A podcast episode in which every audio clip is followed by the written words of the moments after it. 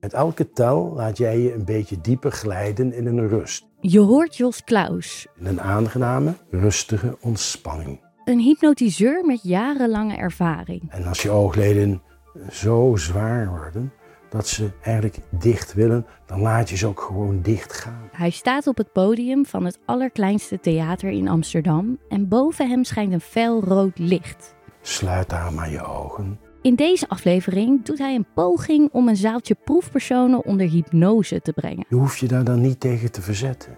Jos laat onze proefpersonen de slappe lach krijgen, Voel die energie. citroenen eten alsof het sinaasappels zijn. Die heerlijke, sappige sinaasappel. En sommige proefpersonen geloven na een half uurtje dat ze een Griekse godin zijn. En als ik zo dadelijk stop zeg, heet jij Venus. Weet je trouwens? Venus. Het lijkt wel Mooie naam. Ja. Één grote goocheltruc. Is hypnose nou onzin of niet? Steeds meer wetenschappelijk onderzoek van over de hele wereld kan hypnose verklaren. Iemand die daar van alles over weet is neurowetenschapper Jacob Jolij. Hij zit op een barkruk achter in de zaal van ons kleine theater. En terwijl hij meekijkt met de show van Jos, neemt hij ons mee in de wetenschap achter hypnose. Hypnose is allerminst onzin. Het bestaat, hebben we ook een goede wetenschappelijke verklaring voor. Je kunt je natuurlijk voorstellen, er zit natuurlijk grenzen aan. Je krijgt geen superkrachten van hypnose. Hypnoseachtige of transachtige toestanden, die kunnen ook natuurlijk optreden. Uh, bekend voorbeeld is als je in de trein zit en je rijdt langs een bos en de zon die komt er af en toe door. Dat je een soort knipperend licht hebt. Daarvan kun je in een soort transachtige toestand komen dat je even helemaal weg bent. Um, ander voorbeeld is, uh, mensen hebben dat dus met autorijden. Als je over een bekende route rijdt, dat je opeens denkt, hé, hey, maar ik ben thuis, hoe ben ik hier gekomen? Dat is ook een, een soort veranderde bewustzijnstoestand. Dus hypnose is een veranderde bewustzijnstoestand, waarin je vatbaar bent voor suggesties. Als je dat automatische pilootgevoel ervaart, zit je in een andere laag van je bewustzijn. Dit is de toestand waar een hypnotiseur als Jos jou door middel van een diepe ontspanning in terecht kan laten komen. In die staat van grote rust ben je vatbaar voor instructies, opdrachten. Jacob noemt dat suggesties. En wat er tijdens hypnose waarschijnlijk gebeurt, is dat je die automatische piloot door middel van suggesties kan beïnvloeden. Dat zijn de instructies of het verhaal dat in dit geval Jos eromheen heeft verteld. En waarbij sommige mensen zelfs helemaal dingen gaan beleven, dingen zien, dingen proeven die er niet zijn. En het begint dus allemaal met ontspannen. Terug naar de theaterzaal. Oké, okay, mijn naam is Jos Klaus. Ik kom uit het donkere zuiden. Het heerlijke... Door hypnose kan je automatische reacties die je hebt op sommige dingen doorbreken. Zet je voeten even plat op de grond. Leg je handen losjes op je bovenbenen. En ik maak nu een rode landbaan. Je doet de hele dag door dingen zonder erbij na te denken. Je deur op slot doen, je wachtwoord intoetsen. Is de bedoeling dat jij je daarop concentreert? En op mijn stem. In hypnose kun je die automatische reacties veranderen of zelfs uitschakelen. Terwijl jij nu al je aandacht op het ene punt richt, zul je gaan ontdekken dat je dat punt verschillend gaat waarnemen. Dat zijn gevolgen van het ontstaan van trance. Waar hypnose veel voor gebruikt wordt, dat is mensen die van het roken af willen komen. Um, en die, die, die hebben vaak, als ze bijvoorbeeld op een terras gaan zitten en ze bestellen uh, wat te drinken, dat daar direct gewoon de trek in een sigaret bij komt. Dat zijn automatische koppelingen die je hebt aangeleerd. Daar word je uiteraard niet mee geboren, maar je hebt het gewoon aangeleerd. Uh, dus eigenlijk een soort automatische piloot. Drankje op het terras, sigaret hoort daarbij. Wat je nou met hypnose kan doen, is dat je dat soort automatische reacties kunt overschrijven. Wat je aangeleerd hebt, en dat is ontzettend veel, daar kun je eigenlijk nog een heleboel aan sleutelen, een heleboel aan veranderen. En hypnose is een hele effectieve manier om dat te doen. En je oogleden worden ook zwaarder, steeds zwaarder. Mensen onder hypnose brengen heeft altijd een aantal vaste elementen. Eén hele belangrijke, dat is de ontspanningsoefening. En wat er ook in zat, en dat is ook een heel slim trucje, dat is ook een stuk suggestie. Je oogleden worden zwaarder. Als je naar het lampje kijkt, dan wordt het vager, wordt het scherper. Dat zijn hele normale dingen die je gewoon kunt verklaren op basis van hoe je ogen werken. Als je ergens naar een bepaald stipje op, op, op de muur kijkt, dan zul je dat ook merken. Maar wat een goede hypnotiseur op een hele slimme manier doet, is dat inbouwen in zijn verhaal, zodat zijn suggesties nog overtuigender worden. Dus op die manier maak je het, het plaatje compleet. Het is 28 graden, het wordt nog warmer. Je ontspant je Terwijl. Jos begint met zijn suggesties over een warme Die zomeravond, keel is schuurpapier. wordt het spannend. een vreselijke dorst. Zal de zaal in hypnose raken? Voel die droogte in je keel. Het vermogen om in die trance-toestand eh, te raken, dat heeft eigenlijk iedereen. Alleen sommige mensen net iets meer dan anderen. Het, het is namelijk niet, niet een, een eh, magische gave of een heel gek iets. Hè? Maar eh, ja, tussen de 2 en 10 procent van de mensen is echt hoog hypnotiseerbaar.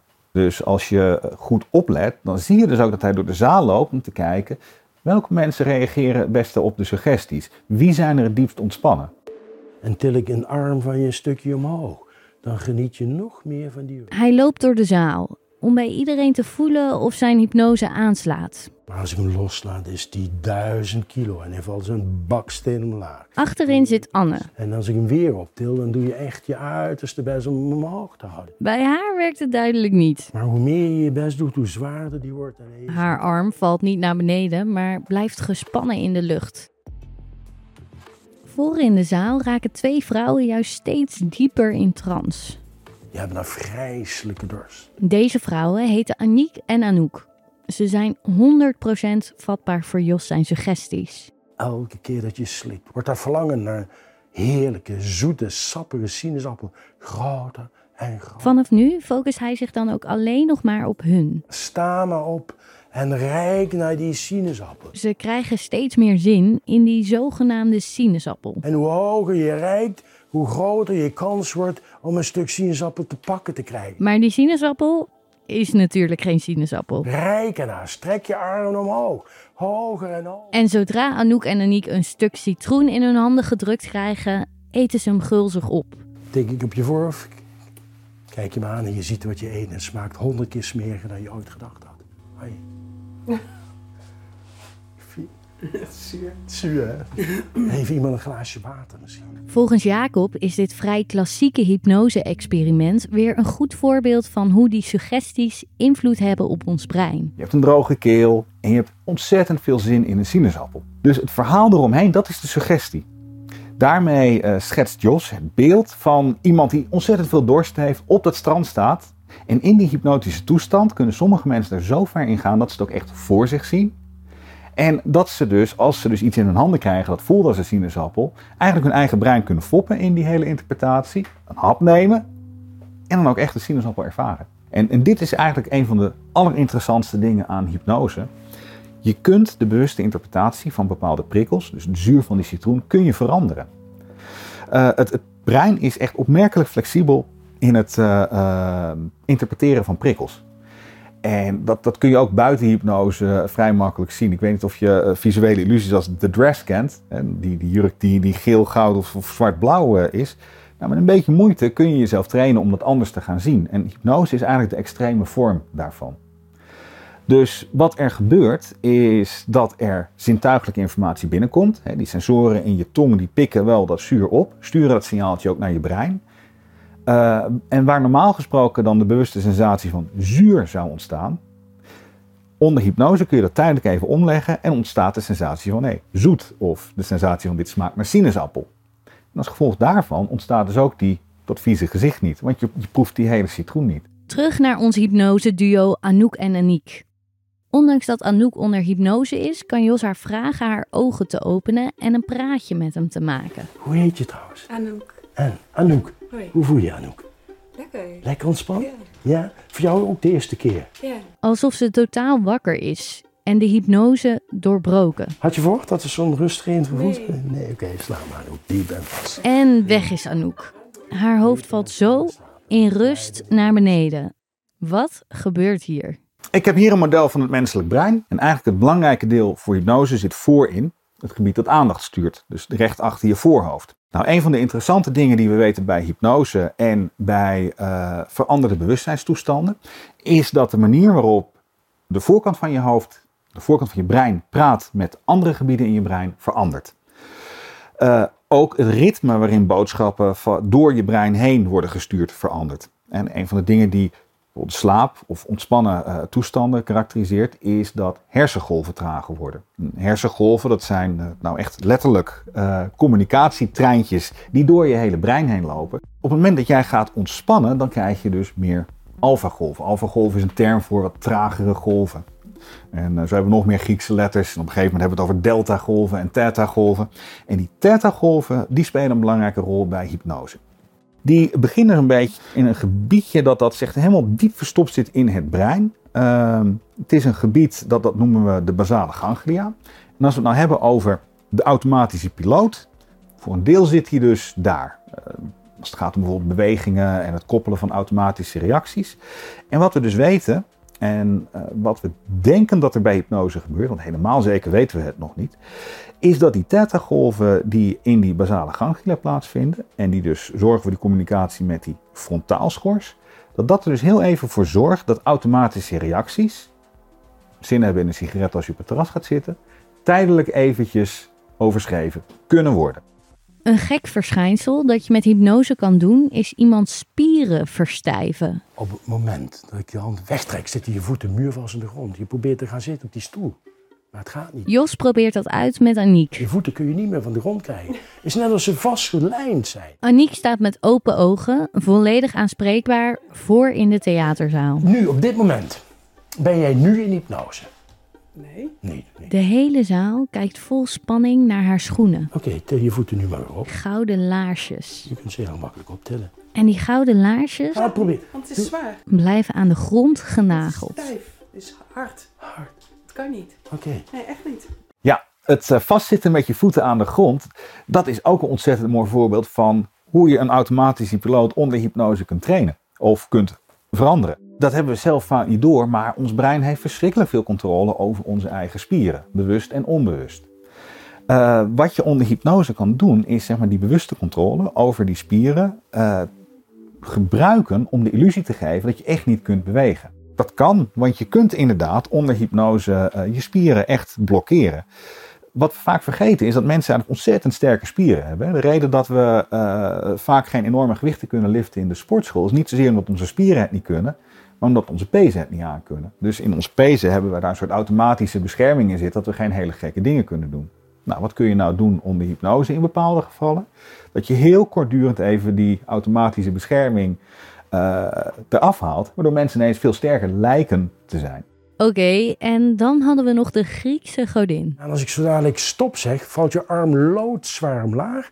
En vanaf dat moment heet jij Venus. En als iemand durft te beweren dat je anders heet, dan word je zelfs boos. Reageren op je naam is bijvoorbeeld ook een aangeleerde reactie. Dus wat je met hypnose even kunt doen, is die automatische piloot heel even beïnvloeden door middel van een suggestie. En er zit geen eens een andere automatische reactie in. Tik je op je voorhoofd, kijk je me aan. Hoi. Hoi. Hoe heet je trouwens? Venus. Mooie naam. Ja. Nee. Kleine waarschuwing, de emoties lopen even hoog op. Maar komt goed. Kijk eens, zij zegt dat ze jou kent. Hoe noem je haar? Hallo? Nee. Zo heet hem niet. Raar mensen. Oké, okay, slaap maar Venus. Diep en vast. Heerlijk slaap. Anouk raakte behoorlijk overstuur. Als ik nu weer op je voorhoofd tik, dan ben je weer helemaal Anouk. Hey, hoe heet je trouwens? Anouk. De manier waarop zij reageerde lijkt in eerste instantie misschien niet echt op boos zijn. Ik was echt heel boos. Ik, ik was zo boos dat ik verdrietig werd. Dacht, hij is echt een van mijn beste vriendinnen. Toen dacht ik echt, hallo. Haar reactie was dus ook eigenlijk wat ze normaal gesproken zou doen als ze boos zou worden. En dat is wel heel kenmerkend natuurlijk, want uh, het is niet zo dat je als je in hypnose bent ineens een, een onbeschreven blad bent dat het hypnotiseur maar van alles kan doen. Eigenlijk reageer je zoals je normaal zou doen in dat soort situaties. En dat zagen we nu ook gebeuren. Diep van binnen blijf je altijd zelf in controle. Fijne dag. De show van Jos zit erop. Hypnose werkt, dat hebben we nu al vastgesteld. Maar is dit nu iets engs of iets moois? We zetten dat vaak in heel negatief daglicht. Ja, we worden voor de gek gehouden. Is alleen maar suggestie en flauwekul. Dat is hoe beïnvloedbaar die automatische connecties in je brein zijn. Je kunt dat dus ook heel erg positief inzetten. Dus eigenlijk moet je het niet zien als nou, een soort volksverlakkerij en, en flauwekul. Maar het is eigenlijk gewoon iets heel moois en iets heel gaafs wat je brein kan. Wat ontzettend cool is als je daar gewoon bij kunt. En dan nog één keer even terug naar de zaal. Hoe gaat het met onze proefpersonen? Weet je, als je Maar heel levendig... is gebeurd. Ja, als je heel, heel, heel levendig hebt gedroomd en dan wakker wordt en denkt... Ja. Is dit nou echt gebeurd Ja. of niet? En dat je bijna moet gaan factchecken bij mensen van... Heb ik nou, Ja. hebben wij nou ruzie, hebben wij nou ruzie gehad of Ja. was dit een droom? Vond je dit een leuke podcast en ben je benieuwd hoe die show van Jos eruit ziet? Op YouTube en op Spotify kan je ook de hele aflevering zien. Tot de volgende!